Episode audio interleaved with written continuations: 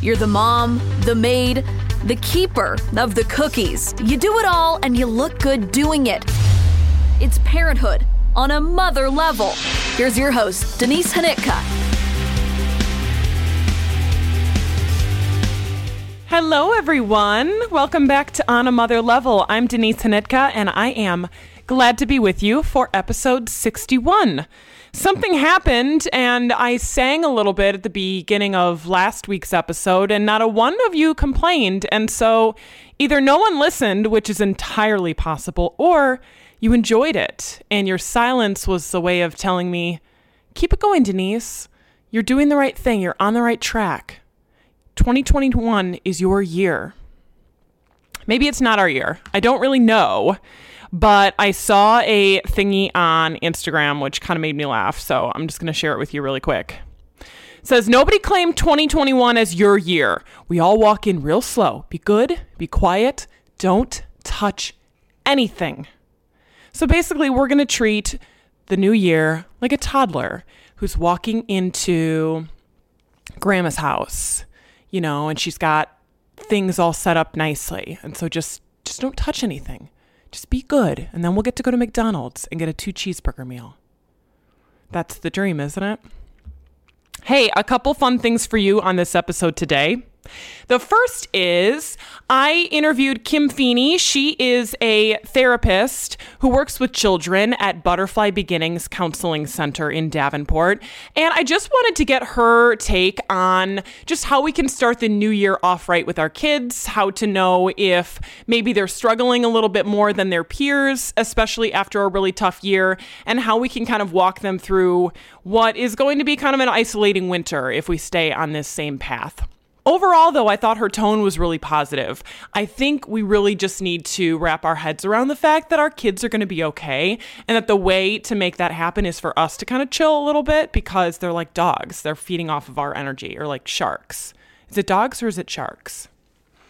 That's why we have Kim. She's going to clarify these things for us. And then I have some really wonderful news. So, a couple episodes ago, you heard from my friend Angie, who is the co anchor of Good Morning Quad Cities here on WQAD News 8. And she had her baby three days before Christmas. He is a perfect little baby boy named Zander. And so I popped by her house wearing my mask and did a very brief interview for the news so that she could announce her new arrival. And so you will hear a very, very short clip with Angie. I'm going to tack that on the end of this episode. I hope to have Angie back on this podcast to get the full rundown on how everything went and how she's doing and um, what motherhood's been like for her so far. I hope to have that maybe a little bit later on during her maternity leave. But for now, I'm going to just give you this little little taste and hear how Angie is doing. So to begin, let's start with Kim from Butterfly Beginnings.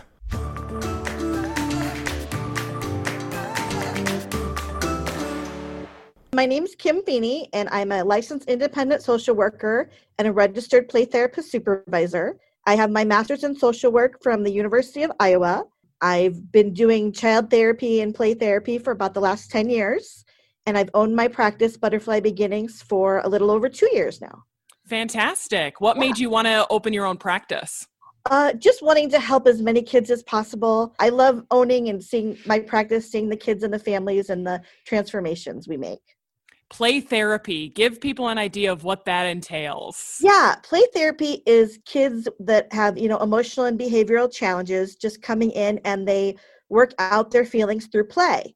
Uh, their brain hasn't developed the verbal capabilities that we have as adults to kind of express our feelings verbally. So their communication their language is play um, whether it be the dollhouse or puppets or art or sand. They use all these different expressive tools to communicate to me, the therapist, how they're feeling. And then I kind of translate that to the parents and give strategies and advice that they can use at home. Yeah, it's kind of like when we all take a look at our kids' artwork and try to identify whether or not they're a serial killer based on what they have drawn. exactly. What does this mean? What's the purpose of this? Very much so. But it's interesting though that you say play is their form of expression, you know, because I can go to therapy and sit on a couch and say, this is what's on my mind today, a kid will express that differently.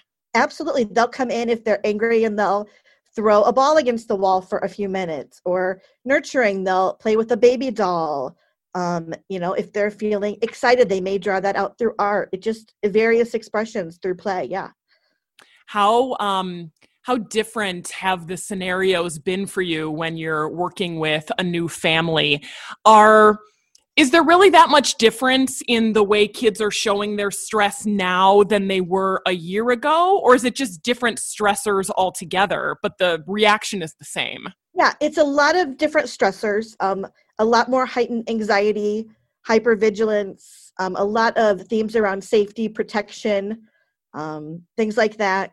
A lot of kids are you know they're angry they can't see their friends and you know that the school situation is different. They're frustrated with online school.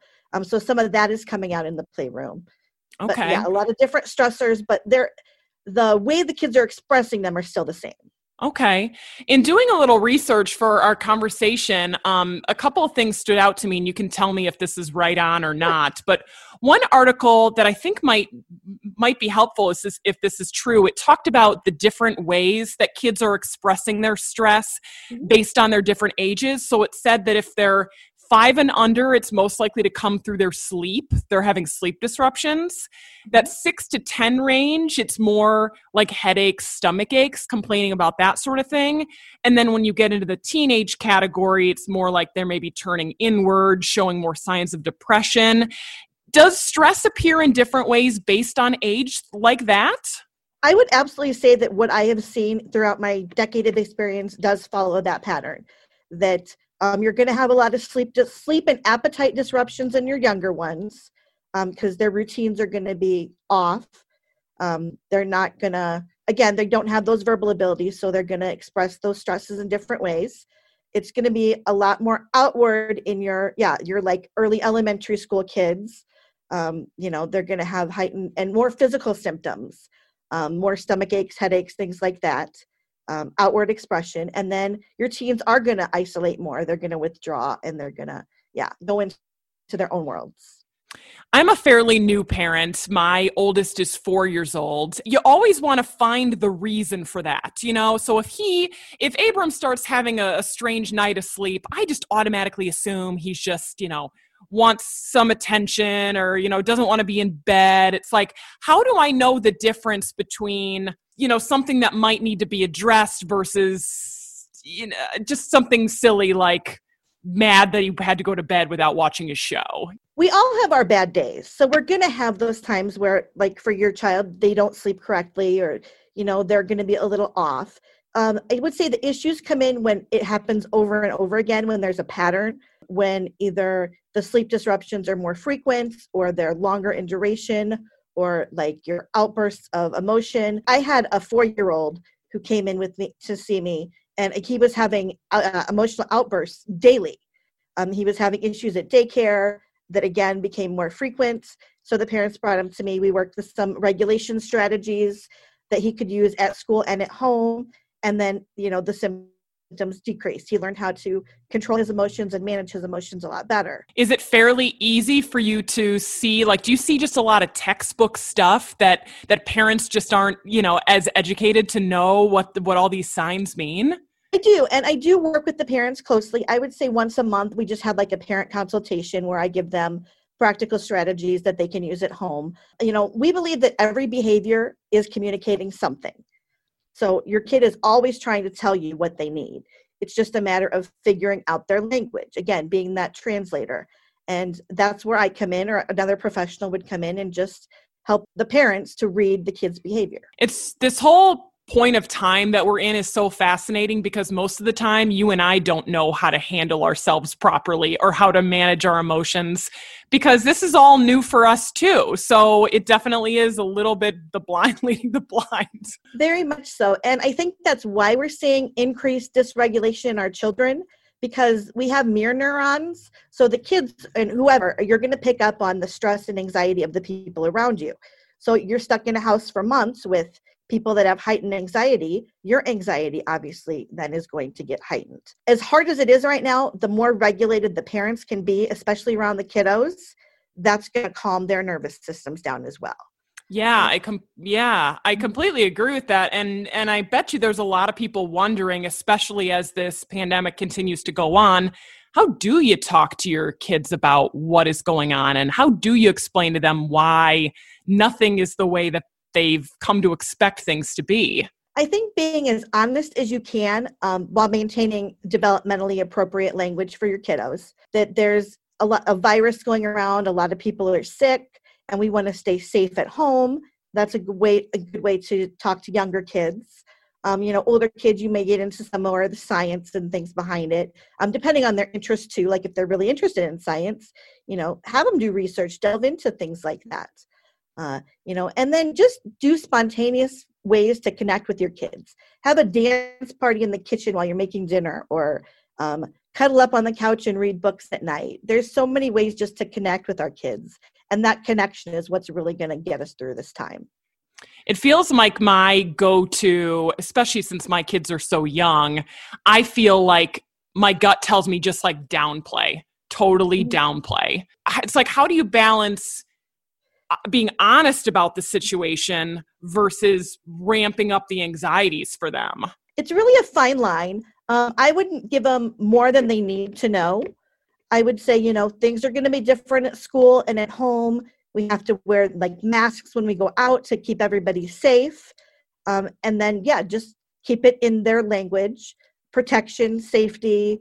We don't want to get people sick. We don't want to get sick ourselves. You know, they may ask, why can't we see grandma and grandpa? Well, we want grandma and grandpa to not get sick and we want grandma and grandpa to stay safe. So, again, right. all in their language. I think that's so hard to figure out what that fine line is, but you're right. It's like, what what is their interest level in it and and maybe why are they asking it and it's like reading reading what it is that they really want to know versus what they need to know you know absolutely is it you know are they looking for connection are they looking for attention? Are they looking to gain some power back? Um, you know give them power in different ways like ha- let them choose what they're going to have for dinner or what they're going to wear that day versus you know the power that they used to have to like go out and play or be with their friends. You know we're all looking for ways to supplement what we've lost. Yes so much i think that kids have lost is routine for one.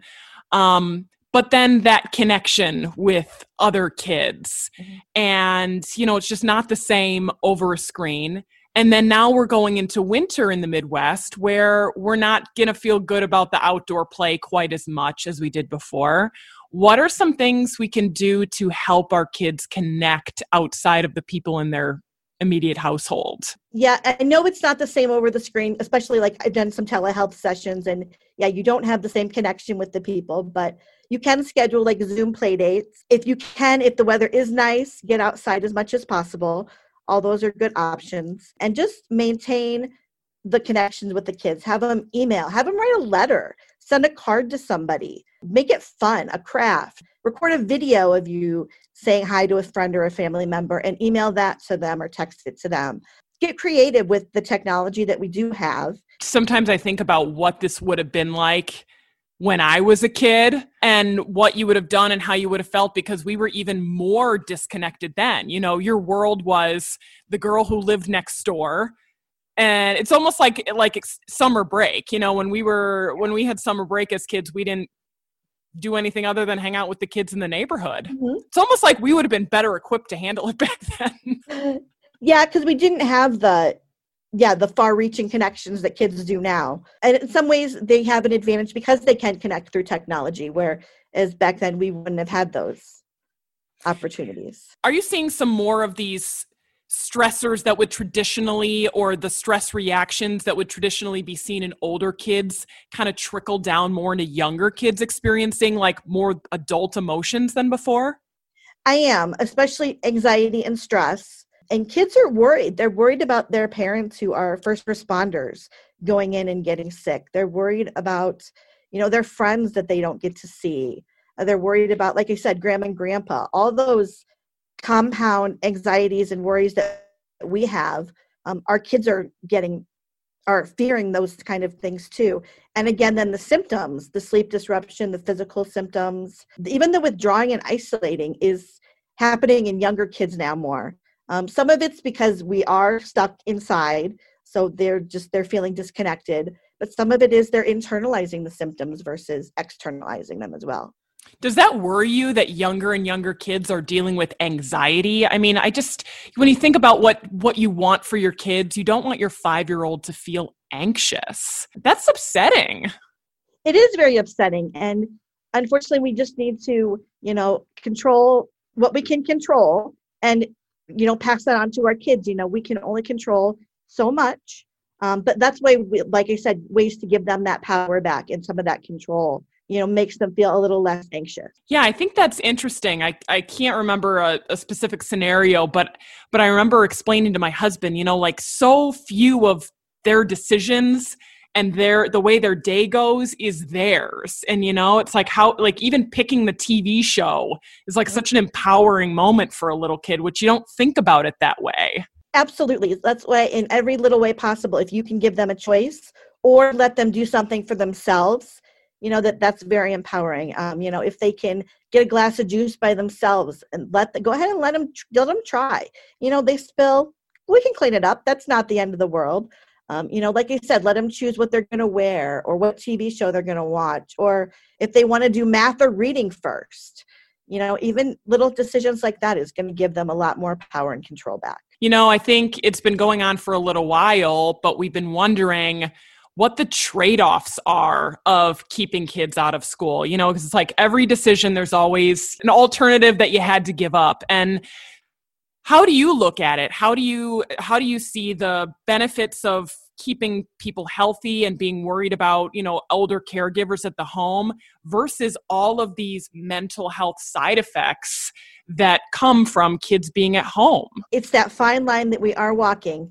You know and i think there are going to be some mental health side effects especially um, in households where you know you have things like addiction abuse you know those are the kids that I, I worry about a lot the kids that are stuck at home and then they have such traumatic home lives already. Your kids that are resilient, that have parents that are going to be empathetic, compassionate, those kids are going to come out okay. Unfortunately, the kids that already have the deck stacked against them are going to need a little more support and care. Yeah, I think that's that is a scary thing to think about. Absolutely. And then because they're not around like your teachers, your mandatory reporters, on a day to day basis. Um, so then, unfortunately, those issues are going to ramp up. So, um, the more we can reach out to those families that we know have struggles, um, whether it is you know a Zoom call, a phone call, an email, anytime we can touch base with those families and kiddos, just to say, hey, somebody is here to help and support. I think that's a benefit. What are your thoughts on, you know, there was so much conversation about screen time and make sure your kids don't get too much screen time. Well, their whole education right now is screen time. So, what are your thoughts on the long term impact of screens on kids yeah. right now? Screens are definitely a daily thing for our kids. Um, that's how they're doing their education, their socialization, um, sometimes spiritual, you know, activities, church and stuff are on screens. That's become our whole world. Um, I think the more outside screen activities we can get, whether it be a board game or time outside or just a family dinner, a meal without screens, those kind of times are going to benefit our kids and try to implement those in the day as much as possible. Yeah, I mean, do you ever get that thing on your on your tablet every week that tells you you had 5 hours a day of screen time and you're like, "Oh mm. god." like, where did my time go? Absolutely. I do that all the time. I'm curious what the concept of group therapy is all about. I was reading that a little bit on your website. So it's not a one-on-one situation. It's how many kids do you usually have? I would say between 6 to 8 kids in each group and they get to learn from the benefits of other kids they all bring come in they bring in their struggles. And the thing about group therapy that makes it so unique is that the therapist can give real time feedback. If the kids are struggling with social skills or social anxiety or anything like that we can help them and coach them in that moment and give them like direct feedback versus individually when they come in and they say you know i got in a fight with my friend this week. So that's where the benefits of group therapy come in. You can learn from each other plus you get that immediate feedback what is the ideal kid um, that would be benefiting from group therapy versus a one-on-one situation? it's going to be those kids that are struggling more in the social situations um, your adhd kids that have trouble focusing um, because then you know with six to eight kids around you you are going to again have those focusing issues and you can get the immediate coaching um, any sort of anxiety or social like i said social skills anger management skills because again you're going to get frustrated and angry in a group and can get that immediate feedback so anything where the social impact will bring out those symptoms group therapy can benefit yeah, it almost seems like it's a way for you to really learn more about that child mm-hmm. and you're really observing them in their natural habitat. exactly. I get a lot of insight watching the kids in the groups and interacting with other peers. Absolutely. Yeah. Even when the kids are strangers and don't really know each other, they can they can interact well. Yeah, and they form lasting connections because they have um, been vulnerable enough to share their experiences. You know, and again, we do it through art, through play, um, you know, we do puppet shows as a group, we do art projects as a group. Um, and they really bond with the other kids that they may not have known six, eight weeks ago. Hmm, that's so interesting. I'm wondering if we're going to actually raise a generation of kids that's taking the stigma away from therapy and, you know, having maybe a healthier view of it because I think you know even even for parents my age we're going oh i don't want my kid to be in therapy. I don't want to have the therapy kid. But it doesn't have to be like that. Yeah i'm really hoping this generation will be different. With the inclusion of therapists and counselors in schools and doing mental health lessons and social emotional classes it's just going to be you know something natural that we learn about. We learn about our emotions. We learn how to cope with things. It's just you know one more thing that we need to learn about. Are there any versions of play therapy that parents can do at home without any training and master's degrees and absolutely. I have a couple youtube videos one on just how to reflect feelings mm-hmm. and how to model that to your child and then one on exactly how to have special playtime with your child and it gives a list of the toys that you know would be recommended. And again you can get garage sale things. It doesn't have to be brand new toys. And then how to structure that time you know and it can just be like 15 minutes a week where it's just special playtime with you and your kid. Okay. The thing that is important for parents to know is just modeling emotion regulation in yourself is going to go so far to your child learning that. Um, the more we model and even narrate our emotions you know i'm really frustrated. I'm going to go outside and take a breath and calm myself down and then i'll come in and i'll deal with this problem. Or you know let's work on this as a team to figure this out. Just modeling and narrating what our thoughts are is going to help their self talk and help them um, navigate that emotional space yeah narrating that's an interesting concept because you're you're almost talking yourself through it too mm-hmm. which it kind of keeps you in check if you're doing it that way absolutely it helps you know i do it with my nieces and nephews i narrate how i'm feeling so they can you know again model and see how it works and that again it builds that verbal capacity it builds the emotion vocabulary it builds the coping skills and it you know kind of naturalizes and normalizes all the emotions you know sometimes kids don't realize all emotions are okay. The problem with the feelings is sometimes how we deal with it.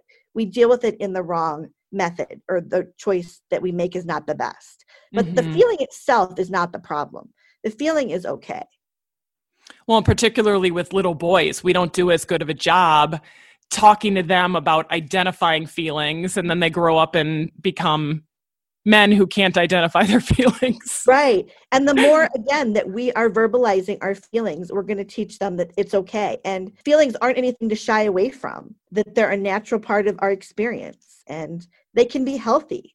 And communication about feelings is going to be key to some relationships.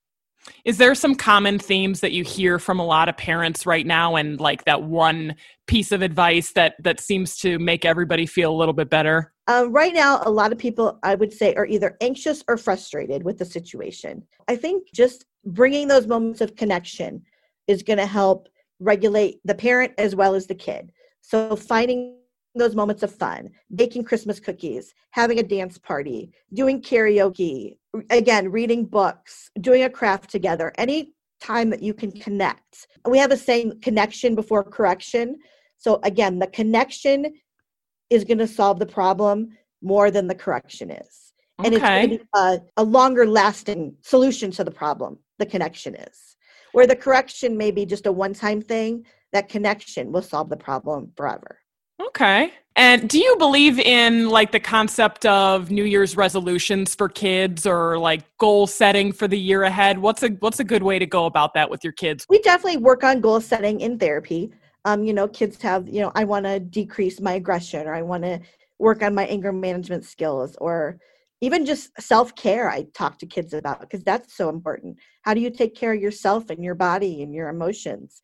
So i think setting those realistic goals i don't know new year's resolution type thing but just goal setting and having something that you know that is reachable that's attainable for the kids that's in their language that they can understand um, regarding emotions um, whether it be i want to develop a gratitude practice where every day i talk about three things i'm grateful for or every day I want to write down how I'm feeling at bedtime so I can see if there's a pattern. Any little thing like that the kids can do.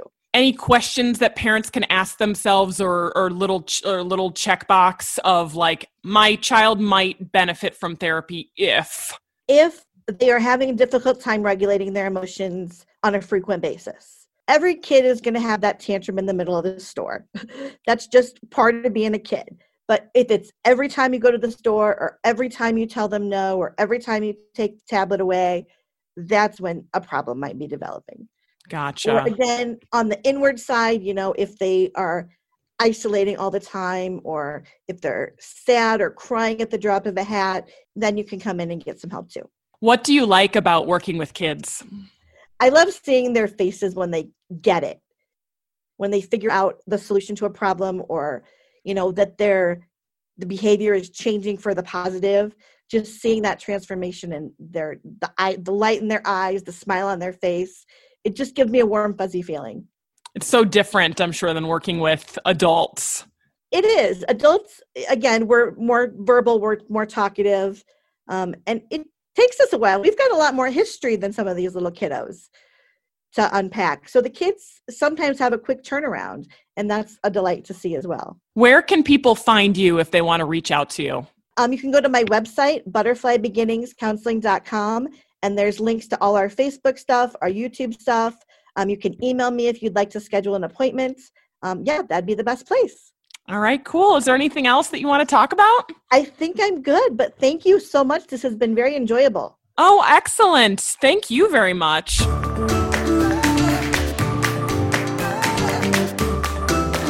Lots of great takeaways from Kim, so thank you so much to her from Butterfly Beginnings for giving us a little guide as we head into 2021. Okay, now for my interview with Angie Sharp, brand new mom, just had her baby this week. So, um, a quick conversation about how everything's going so far. Oh, how we got the name Zander. Well, we knew that we wanted to maybe play on the Z's because we've got Zach and we've got Zuno. And so we thought, why not for our first son to be a Z name too? Um, Xander is actually the name of a pro golfer that we both really, really like, but he spells it with an X. And so we decided to spell it with a Z. Um, I think we found out later that it, like Xander means the god of all men. I don't know. What is it? Yes. I think we found out later. Yeah. I think we found out later that Xander means uh, the defender of men something along lines of like Alexander the Great or something like that. We didn't really think about meaning or anything. We just thought that Zach, Zuno, Zander had a really nice ring to it. So now it's A and the Z's, the three Z's. The boys' club, you know, the boys are outnumbering the girls in this household, that's for sure. But his middle name is Mitchum, which is my maiden name. And so I thought that that'd be a nice way to kind of honor my side. And then um, with Zander being with a Z, his initials are ZMS, which are Zach's initials.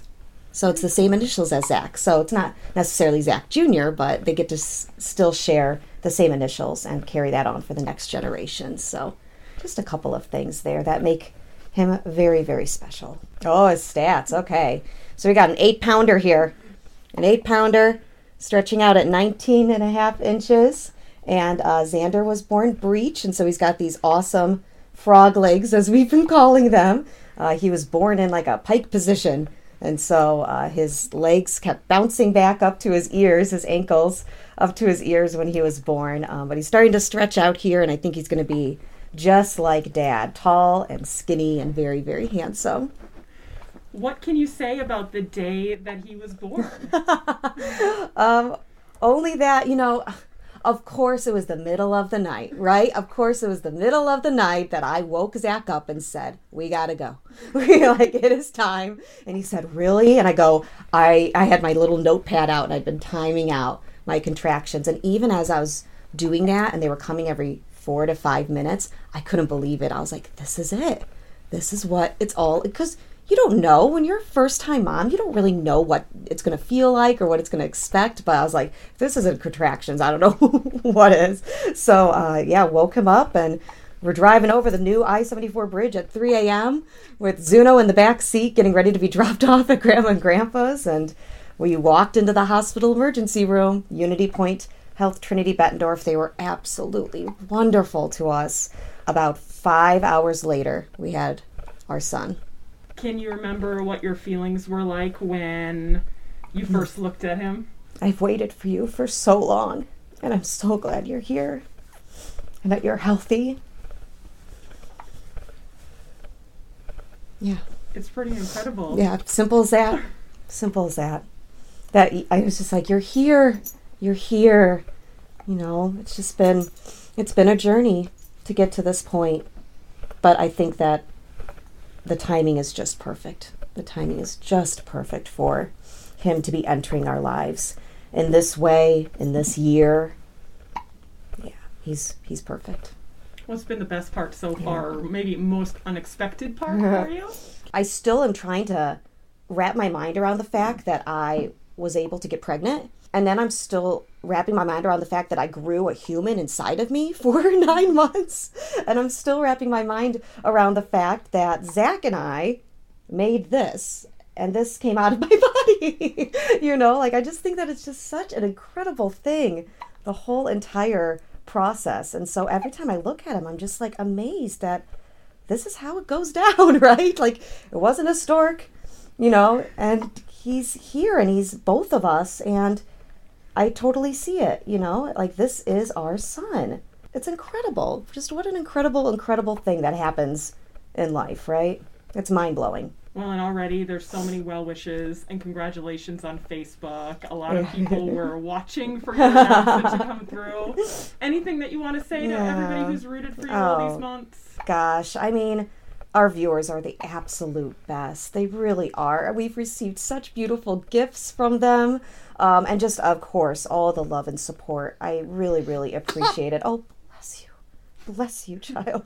and and um, they've just been great. You know, like I think that um, when we made the announcement, everyone was like, "This is the news we needed for 2020," and um, I get it. You know, I totally, totally get it. Um, but I really appreciate everybody being so excited about uh, us having a child and wanting to be very involved in the process and things like that. So uh, we are so excited to be able to announce publicly that this is our son, Xander Mitchum Sharp, and that we are doing great and that uh, he is the newest member of the WQAD family. He's got his little relax, my mom's a news anchor onesie on today just to prove it and uh, to let our viewers know don't worry, I'll be back in a couple months, but this is my number one priority right now for sure. I cannot wait to watch him grow over the next three months and just savor every single moment of this time as our family of four. Every single day,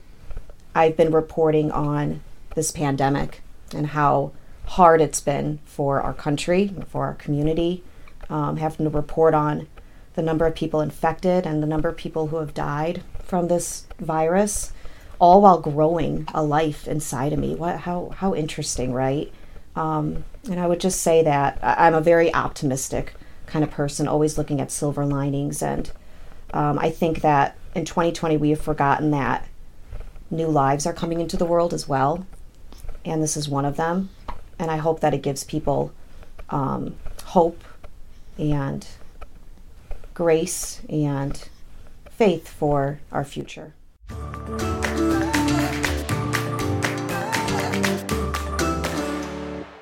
Angie just has such a beautiful way of expressing herself and reflecting on something as monumental as bringing your son into the world, especially when your head is so foggy and so overwhelmed by the things that have happened to you just in the days after giving birth. So I appreciate that conversation with her. And I'm so glad that I got to meet him safely um because you know there are a lot of worries and things like that but i promise you that we did everything we could and um angie was comfortable in having just me um in a mask as her guest to just do that very brief interview so um, also, did you notice you could hear little Xander hiccuping in the background of that whole interview? So I thought that was very sweet and funny and cute. And swear he did not cry one time in the two hours that I was there. So um, all our best to you, Angie. All our love to you. And um, pretty soon on the podcast, I'm going to introduce you to Jillian, who will be filling in for Angie on Good Morning Quad Cities.